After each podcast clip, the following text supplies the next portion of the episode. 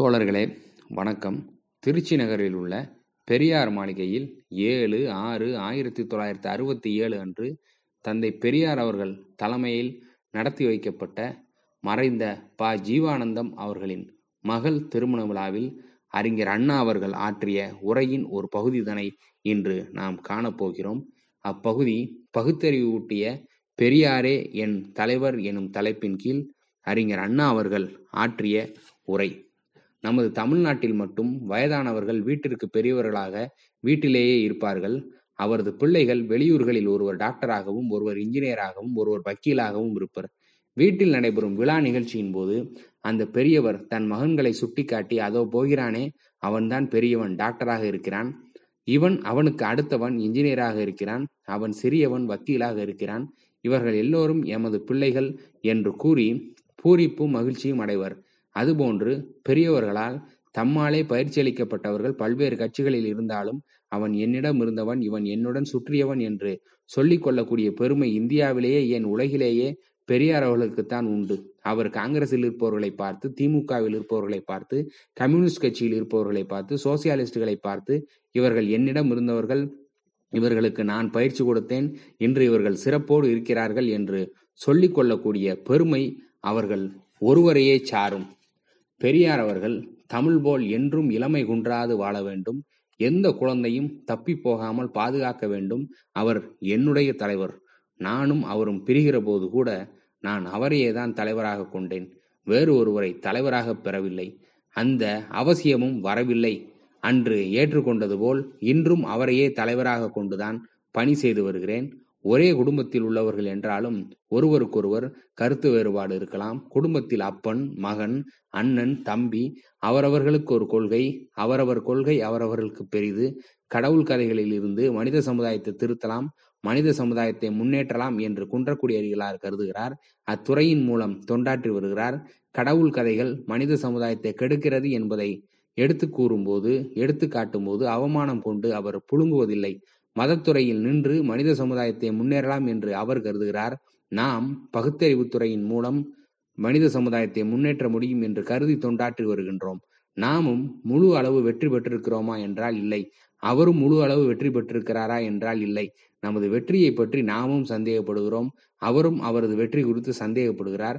அவரவர்கள் நேர்மையாக நடந்து தங்கள் துறையில் தொண்டாற்ற வேண்டும். சுயமரியாதை இயக்கம் ஒழுக்கம் சிதைவு இயக்கம் அல்ல மனித சமுதாயத்தை ஒழுக்க நெறிக்கு கொண்டு வந்து முன்னேற வேண்டும் என்பதற்கு பாடுபடும் இயக்கமாகும்.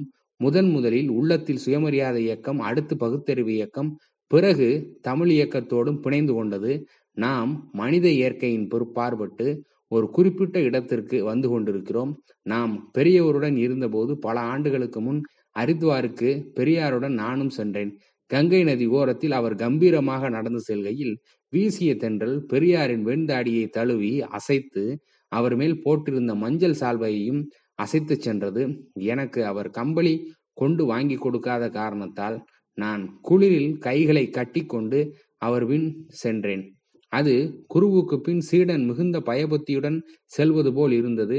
பெரியாரை கண்டதும் மக்கள் தமிழ்நாட்டிலிருந்து வந்திருக்கும் பெரிய சாமியார் என்று அவரையும் அவருக்கு பின் கைதட்டி கைகட்டி சென்ற என்னை அந்த சாமியாரின் சீடன் என்றும் கருதி வழிநடுக எங்கள் காலில் விழுந்தனர். பெரியார் அவர்கள் என்னை பார்த்து நம் நாட்டு மக்கள் யாரையெல்லாம் சாமியாக்குகிறார்கள் பார் என்று சொன்னார்கள். பகுத்தறிவாதியாக நாங்கள் பகுத்தறிவால் தான் மனித சமுதாயத்தை முன்னேற்றத்திற்கு கொண்டு வர முடியும் என்றும் அதற்கு எதிராக இருக்கிற மதம் புராணம் இவைகள் எல்லாம் மக்களின் எண்ணத்திலிருந்து அகற்றப்பட வேண்டும் என்பதற்காகவும் பாடுபட்டு கொண்டு வருகிறோம். மதவாதிகள் மதத்தில் தான் நியாயம் இருக்கிறது.